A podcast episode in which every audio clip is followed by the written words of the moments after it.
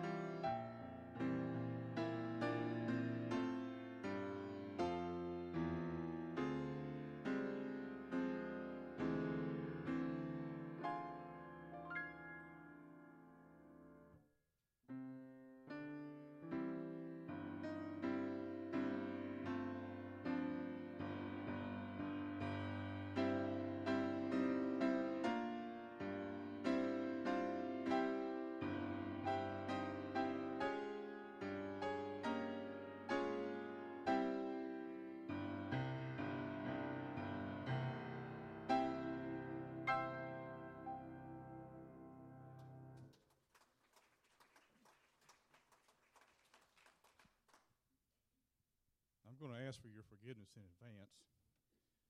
Uh, my voice isn't cooperating too well this morning. And so if I hit a wrong note, please forgive me.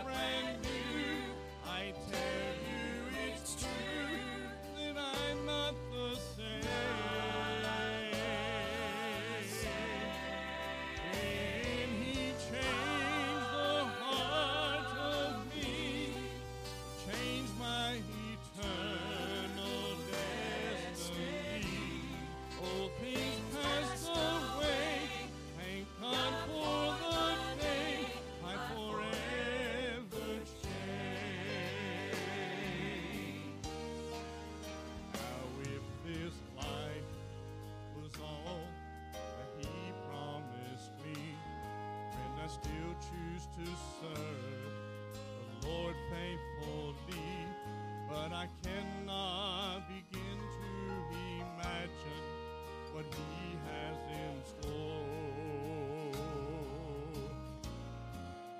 Once I was lost, I was headed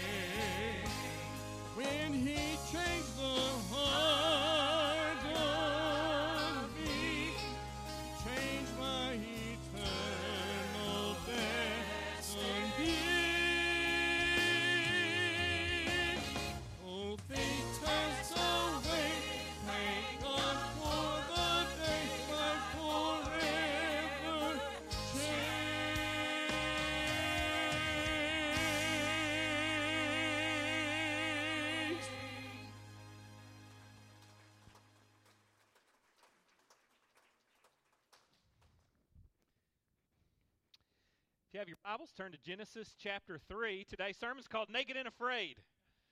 Now, not the dumb show that comes on the Discovery Channel, but the real account that happened about 6,000 years ago in the Garden of Eden uh, with Adam and Eve when, uh, when they uh, found themselves in this predicament. We've been talking about creation the last couple of weeks. Uh, two weeks ago, our sermon was Creation and God, and we talked about what we learn about God uh, through creation and the creation story. And then last week we said creation and us. What do we learn about ourselves through the creation story? And then now we're going to look at how mankind just messed all that up. And that's exactly what happened in Genesis 3 with the fall. Now, we've got a lot of information that we're going to work through today, and we're going to try to cover in the next half hour or so. So bear with me there and uh, and get ready. If you're a note taker, and, and you might want to have your pencil sharpened because we've got a lot there. If you'll notice in your bulletin, there's a lot of blank space. But I promise you, if you keep all the notes today, you're probably going to fill up a lot of that space. Now, here's what we're going to do. We're going to do a setup. We're going to kind of set this whole idea up, and then we're going to look at a bunch of scripture in chapter three, and then we're going to have a bunch of application. So that's just a bunch. All right. See y'all ready? All right. The next slide is a tree, and you got a tree in your bulletin. Um, and there's four questions there. Some of you, if you're in my Sunday school class, you've been through all this before, and some of you have probably seen this. But when we read the creation account, there's four key elements that we learn right off the bat about God and about ourselves, and it's like a tree. The Bible tells us that as Christian believers, we are called to bear fruit, right? It's always uh, God always compares us to uh, to uh, fruit-bearing plants. There's so many verses in the Bible where God compares trees and fruit and all that to our lives and our works and things as such. And we are called as Christians to be fruit bearers. This is our works. This is what we do. But unfortunately, I think sometimes we miss that our doing, that what we do as Christian believers, is supposed to come from our being. And instead, oftentimes we get that backwards and we define our being by our doing. When two men meet each other for the first time, what's the question? They usually introduce themselves. Hi, my name's Bill. Hi, my name's Joe. And then the next question is, what do you do? Because we find so much identity in that. And really, that's not how it's supposed to be. That our identity is supposed to come from who we are and specifically who we are in God and not necessarily what we do. And so, as Christian believers, when we understand that our identity in Christ is what determines our doing, as opposed to our doing determining our identity in Christ, then we'll have it right. But we get that backwards. In other words, this is what it is. This is how it's supposed to work in God's economy. God has established who we are. God has done the things to redeem us. God has done the things to put us in right standing with Him. And that's what He has done, and that's who He is. And as a result of that, we respond and we do and we be because of what God has done. That's what worship is. But religion comes along and says, no, no, no, no, no. You do, do, do, and what you do will determine your being. And that's where the false gospel of works comes in. You know, if you do this and you do that, then somehow you'll find favor with God. And it twists it backwards, and it says that it is our doing that determines our being and not our being that determines our doing. We get that backwards. So we're going to go from the bottom up, not the top down. Just like a tree, that's our life. That's us. And down at the root level, we have to ask ourselves the question who is God? Now, here's the thing. When we as Christians, when our fruit isn't right, when we're not doing right, usually the let, us say that let me let me back up a little bit. Let's say that you go out in your yard and you plant a tree a fruit tree. What's a good tasty fruit? A peach. Who said a peach? Mm, peaches are good. I mean if you like peaches. I'm not much of a peach fan but i'll go with peaches let's say you go out in your yard and you, you plant a peach right? You go to the you go to the store you go to the co-op you buy you some seeds you plant a tree a peach tree and that thing grows gets to a fruit bearing age. And what's a yucky fruit? Somebody give me a yucky fruit. Did you say bananas? Be gone. I'm just kidding. Bananas are delicious. Persimmons. Ugh, persimmons. Persimmons. Okay so let's say you go out and you plant your peach tree right and it grows up and it bears fruit, and you walk out there one day and your peach tree has persimmons all over it. Let me ask you a question. Was that thing ever really a peach tree? If it's covered in persimmons? No. The prop so if you pick all the persimmons off of them and you throw them over the back fence, and then you shake your finger at that tree and you say, You bear the wrong fruit, it's time to bear the right fruit. Don't bear persimmons, bear peaches. Is that persimmon tree going to change its nature and bear per- peaches? No, right? But yet we do that so many times in our own lives, right? We we see maybe fruits that aren't right, and whether it's raising our kids or discipling each other, and we wave our finger and say, "Change your behavior, change your behavior." But the problem is, is we can't change our fruit if we're not right down at the root. And what we do really does come from what we believe. And when we don't when we don't do right in life, when somebody has a sin problem or they keep falling into the wrong things, the issue is not really with their behavior. It's really that somewhere in their life they're believing something wrong. There's something they're believing wrong. And so we got to quit, as, as Christians, as a church, we got to quit getting out of this behavior modification mode. And we've got to realize that right fruit is going to come from right belief. That when we truly believe right, and I mean we truly grab onto who God is and what He's done, it's going to change everything. So, at the root level, as we've gone through the creation story in the last couple of weeks, question one who is God? We answered that. Genesis 1 told us that God is the creator of all things. He spoke everything into existence. So, He is the creator and He is preeminent, which means He has ultimate authority, He has ultimate power, He is the top of the food chain. The buck stops here. He is the preeminent creator over all of mankind. So then we ask ourselves the second question well, what has he done? Well, when we read Genesis chapter 1, he, he spoke everything into existence. He created all of the universe, including me and you and mankind. That God took this blank canvas and He spoke the heavens and the stars and the earth and the water and the, the land and the vegetation and the fish and the birds and the animals and then people all into existence. He's created all. He is the creator and He created. And not only did He create, but He kept power, reign, supremacy, authority over His creation. So the next question, that's what we covered in week one God and creation. And then last week we talked about creation and us. And we asked the question well, then who am I in light of this? Well, I am the one that has been created by God.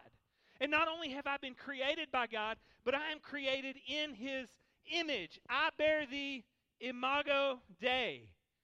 I am an image bearer of God, and all of mankind, we are the image bearers of God. That is how God has created each and every one of us. I am created in Him. And so, what is it that I do? Well, then, I, if I'm created in Him, then let's go back to Genesis 1. Mankind was called to do what He does. Which specifically in Genesis 1 was what did God do? He created and He reigned, right? He reigned in supremacy. And He told Adam and Eve, He said, hey, be fruitful and multiply, right? Create. And He said, I want you to have dominion over the garden, dominion over the birds and the fish and the animals. He said, I want you to reign. So we are called to co create or to create as God did, and we are called to reign and have dominion over the creation. That's what God, that was His perfect setup. And so on the tree, at the root level, the question is who is God? And at the trunk level, it's what we He does, it's what He's done that gives us who we are. And then at the leaf bearing level, how do you identify a tree? You look at its leaves, right? Who am I? And then the fruit we bear, what do I do? It all comes from the root of who is God and what has He done. Everybody tracking with me? I'm kind of moving fast because I got a lot to cover today. So this is where we found ourselves in Genesis 1 and Genesis 2. Simple stuff. Who is God? Creator, preeminent. What has He done? He has created all and He rules over all. So who am I? Mankind is the one who is created in God's image. They bear the image, the stamp of God. And what does man do? Well, he called them to be fruitful, multiply, and to have dominion over the earth. Now the fall comes in Genesis 3, and everything changes. Look at Genesis 3, starting in verse 1. Let's all read these verses together. And by the way, we're going to read about 20 something verses here. We're going to walk through this narrative collectively. It says, The serpent was the shrewdest of all the wild animals the Lord God had made. And one day he asked the woman, and by the way, we know this serpent is wasn't just any snake, but this serpent carried uh, a, a life form, a demon, if you will, in it. And who was that demon that was in the serpent? Satan, the devil, Lucifer. One day he asked the woman, he said, Did God really say that you can't eat from any of the trees of the garden? That's the question he asked. Now, let me ask a question. Did God really say that? Yes, he did. He sure did. He, he did tell, tell them, uh, um, well, let me rephrase that. God didn't say they couldn't eat from any tree, but he did say that there was a specific tree. So Satan asked this question. Verse 2. Eve answers and says, Of course we can eat fruit from the trees in the garden. The woman replied, It's only fruit from the tree in the middle of the garden that we're not allowed to eat. God said, You must not eat it or even touch it. If you do, you will die. Was this true? Absolutely, it was true. She was repeating what God had told her. Then Satan in verse 4, the, the serpent, he says, You won't die. Is that true? No. That's a lie. He told her, he said, You won't lie. What, what, does, what does Satan do? Every time Satan shows up on the scene, he does two things he lies and he misrepresents God. He lies and he misrepresents God. And, and this, this case is no different. The very first time that Satan shows up on the scene in the biblical narrative, he does what he's best at. He lies and he misrepresents God. You won't die, the serpent replied to the woman. He says, God knows that your eyes will be opened as soon as you eat it, and you will be like God, knowing both good and evil. Now, this right here might be his biggest lie. Because remember what we talked about last week when God created Adam and Eve? He said, I created them in our image or likeness. In my image and our image, we created them, both male and female. We created them.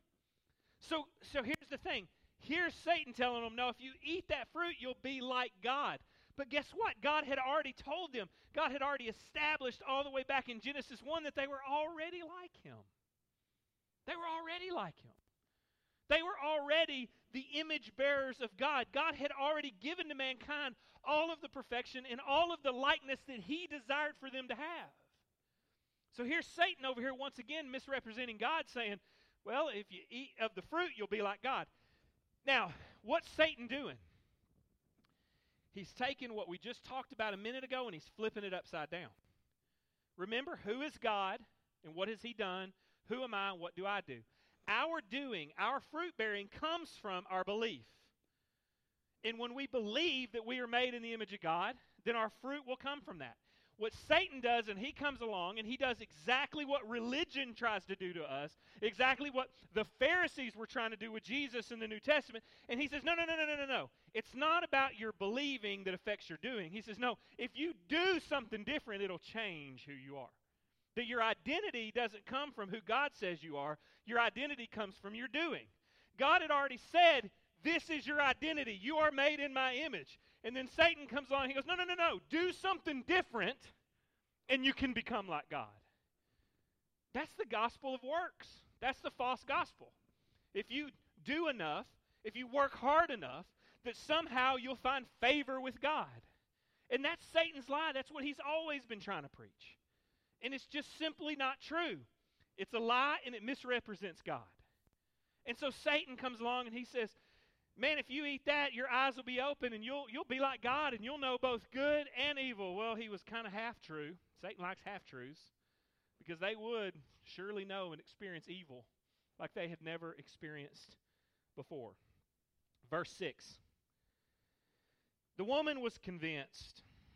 She saw that the tree was beautiful. She said, Hey, that, that fruit looks delicious. And she wanted the wisdom that it would give her.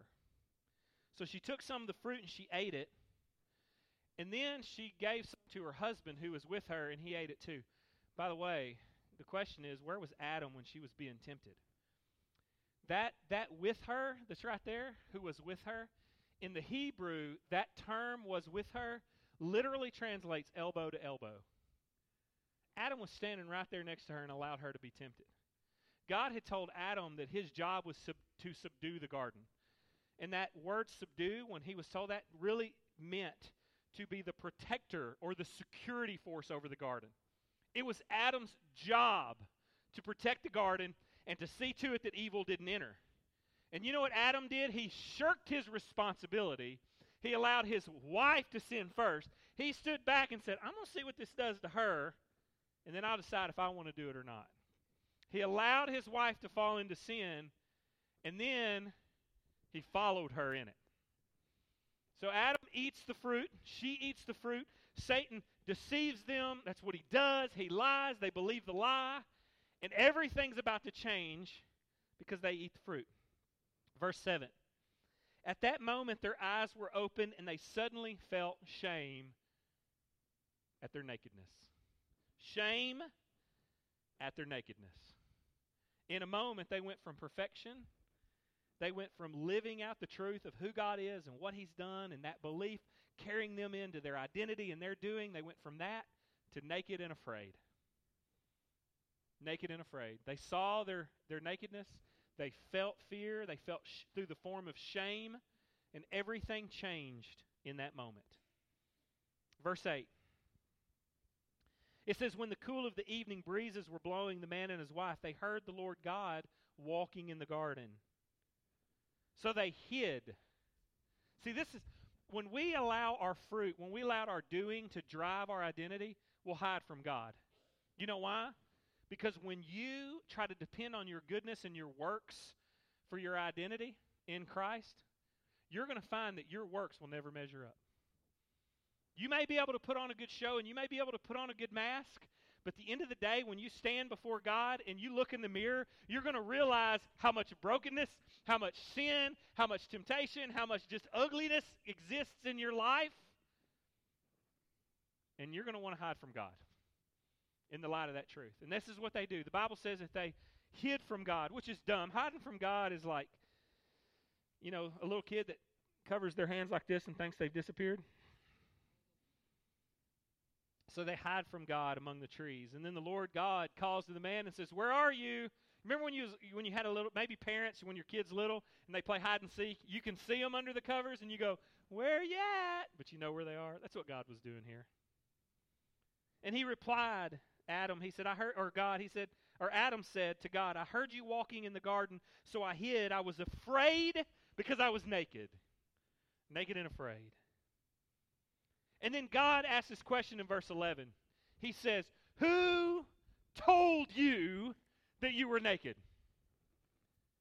That's how God responds us. When we start believing lies and we turn back to God, God's Spirit will smack you in the face and go, Who told you that mess? You ever had your kid come home and say something just completely ridiculous? And you look at him and go, Who? Who told you that? This is what God was doing with his children. He said, Who, who told you that lie? Who lied to you? Who told you that you were naked? And then God knowing, right? It's like when you when your kids, when you know what they did, but you still want to hear them say it. Did you eat from that tree? God already knew they had eaten from that tree. He, did you eat from that tree, the one, you know, that I told you not to eat from? And Adam, like any good man, right? He says, verse 12, it was that woman you gave me. It was it was her fault, God. It wasn't me, it was her. This was on her. This is her fault. She she did this. I'm blaming it on her. This is the woman you gave me. She did it. And then the Lord turns to her and goes, uh, Eve, what have you done? And she says, The snake. It's the snake's fault. Because that's what we do. We believe the lies, and then we, look, we live in a culture of excuse making. Our sin and our brokenness is always somebody else's fault.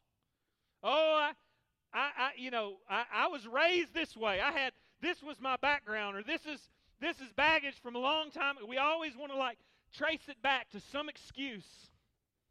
Listen, until you are willing to take responsibility for your own sin, you will never overcome your sin. I mean, that is a fact. It's not your mama's fault. It's not your daddy's fault. It's not your school's fault. It's not your neighborhood's fault. It's not culture's fault. It's on you, man. It's on you. And you can point fingers all day long, but at the end of the day, Adam ate the fruit, Eve ate the fruit. You have to take responsibility for your own fruits and your own doing. And when it's messed up, you got to back up and you got to say, Where's my belief wrong? And you got to fix it at the root level so that you can bear the fruit that God wants you to bear. So he, he says, You know, it's her fault. And she says, No, no, no, no. It was the snake's fault. And then look at verse 14. Then God said to the serpent, Because you have done this, you're cursed more than all the animals, domestic and wild. You will crawl on your belly. You say, Well, God took the legs off the serpent. Maybe he took the wings off the serpent. We'll talk about that another time, but I can make a case for it. Because you have done this, you're cursed more than all the animals, domestic and wild. You will crawl on your belly. You will grovel in the dust as long as you live. I will cause hostility between you and the woman. Anybody here not like snakes? That's biblical. Best way to identify a snake, whether or not it's poisonous, is to kill it, and then to look and see. Oh, well, that's not a, that's a safe snake. Just a little piece of good preaching for you.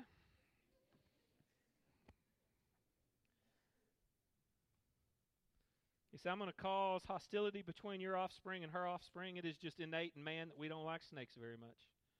And he says, He will, the offspring, he will st- strike your head and you will strike his heel. This is actually prophecy of what Jesus would do, which we're eventually going to cover. Then he goes on. I want to read. We're going to kind of run through these all the way down to verse 21 so I can apply this pretty quick. Then he said to the woman, I'm going to sharpen the pain of your pregnancy, and in pain you will give birth. We know, uh, ladies, y'all tell me about it. I don't know anything about it, but it sounds pretty painful. Uh, you'll desire to control your husband, but he will rule over you. That's what the Bible says. Just, just appealing to the word on that one. And to the man, he said, Since you listened to your wife and ate from the tree, that's what the Bible says whose fruit I commanded you not to eat. The ground is cursed because of you, and all your life you will struggle to scratch out a living from it. It will grow thorns and thistles for you, though you will eat of its grains. Verse 19 says, By the sweat of your brow will you have food to eat. That's work. Work is a curse. I had a friend one time that talked about welfare. He said it's just people trying to escape the curse. Love that line. He says, Until you return to the ground from which you were made, you were made from dust, and to the dust you will return Of course, we know that death entered into mankind because of the fall, and he speaks of that. And then verse 20 Then the man Adam named his wife Eve. By the way, up to this point, she was not called Eve, she was woman. Woman means from man. And now her name is changed by Adam to Eve, which means mother of all living, is what she became through the pain of birth.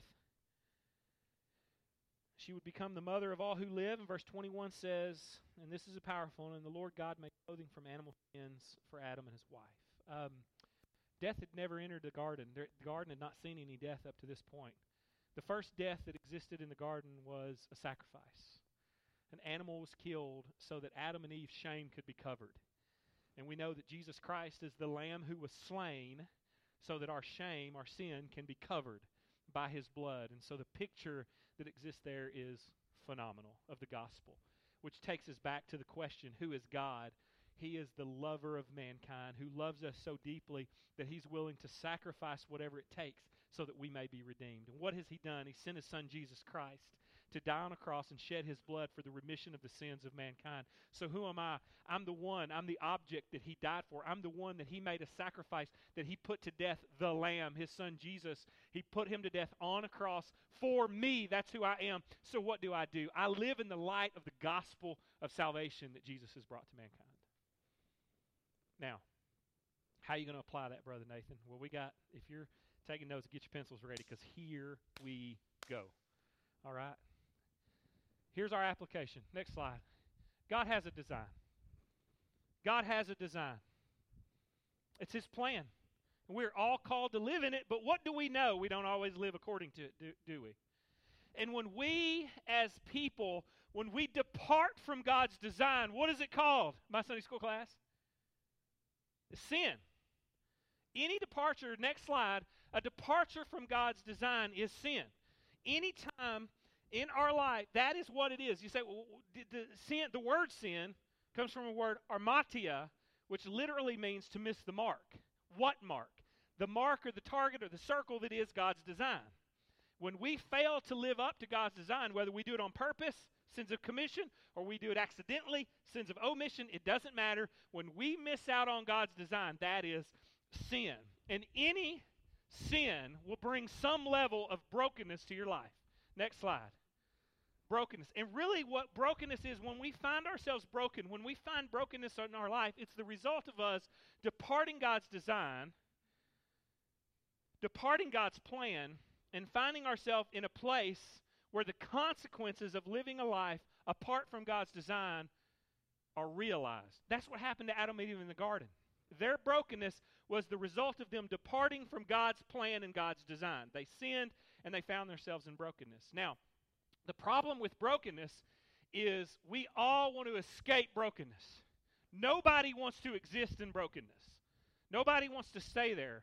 So when we find ourselves in brokenness, whether we know what to do or not, we all begin to to try to find our own ways to get out of the brokenness.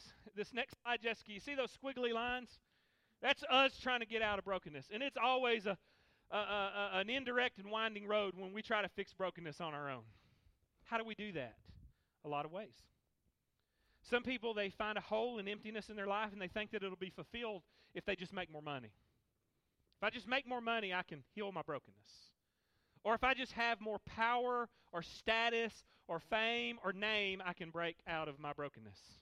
But guess what? It always curls right back to brokenness. It leaves us empty and it, it's a road that leads to nowhere. For others, it's substances. They find themselves in brokenness and they just want to numb the pain. So they turn to things. They turn to alcohol. They turn to drugs. They turn to uh, food, pornography. There are so many things, so many addictions that we turn to. And really, all addiction is, is a way we nurse the wound, a way that we try to escape our own brokenness. It could be, hang on, I hadn't checked my Facebook in a little while.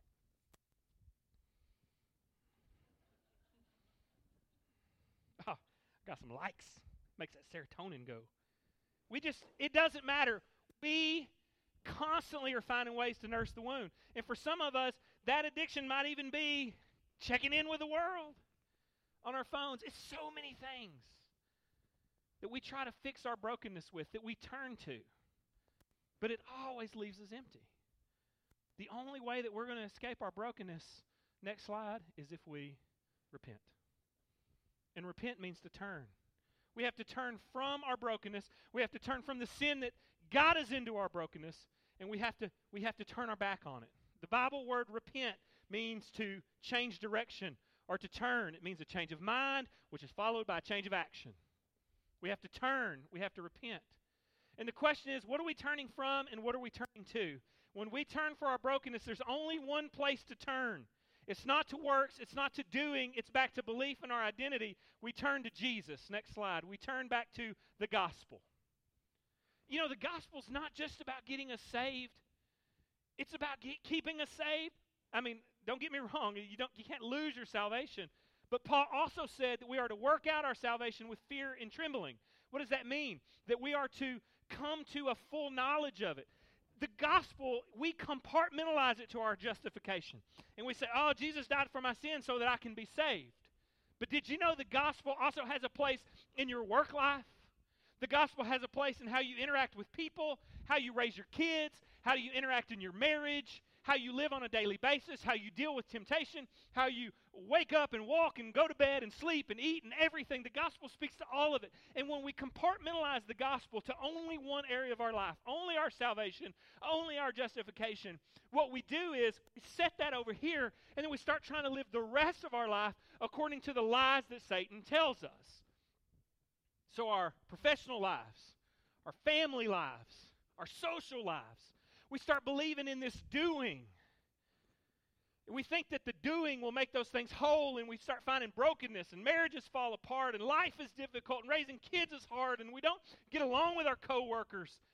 And we don't understand that the gospel has a place in those areas too.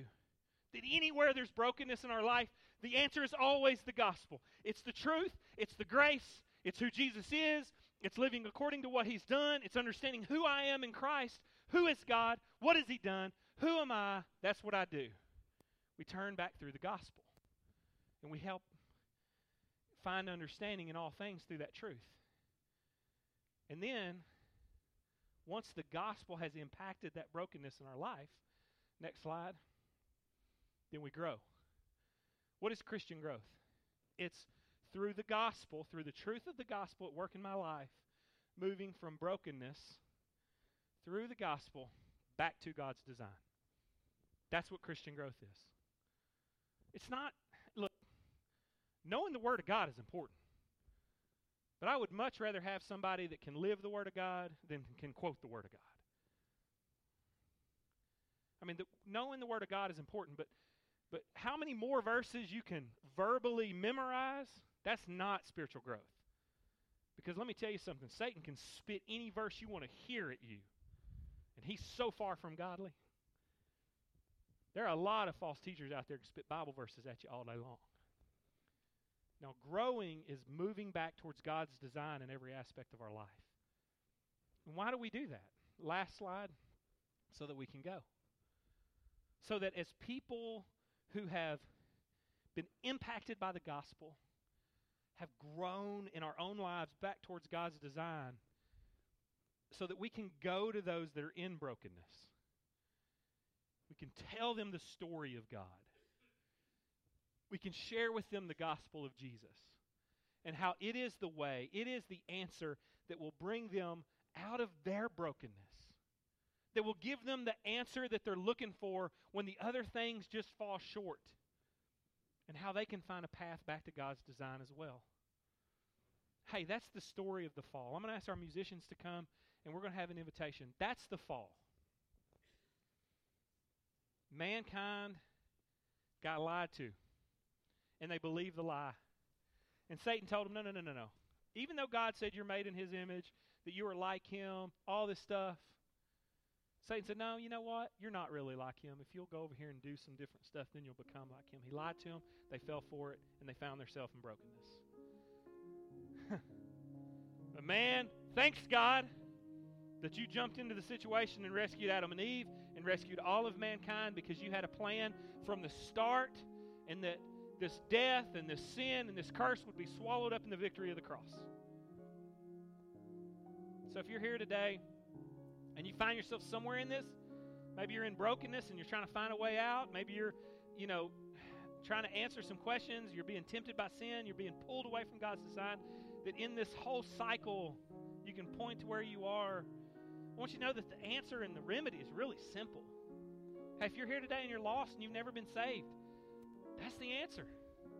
You're broken because of your sin. And if you will turn to Jesus and put your faith in Jesus and Jesus alone, then God will put you in proper standing. You will be placed within God's design, back to His perfection in His eyes because you have been redeemed by the blood of the Lamb. Because it's only through Jesus that we find remedy for our brokenness. It's only through Jesus, the Lamb that was slain, that Adam and Eve's curse was reversed.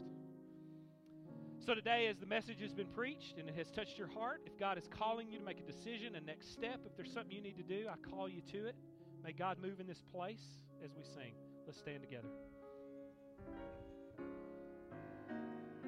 Jesus paid it all. I hear the Savior say, My strength. If God's speaking to your heart,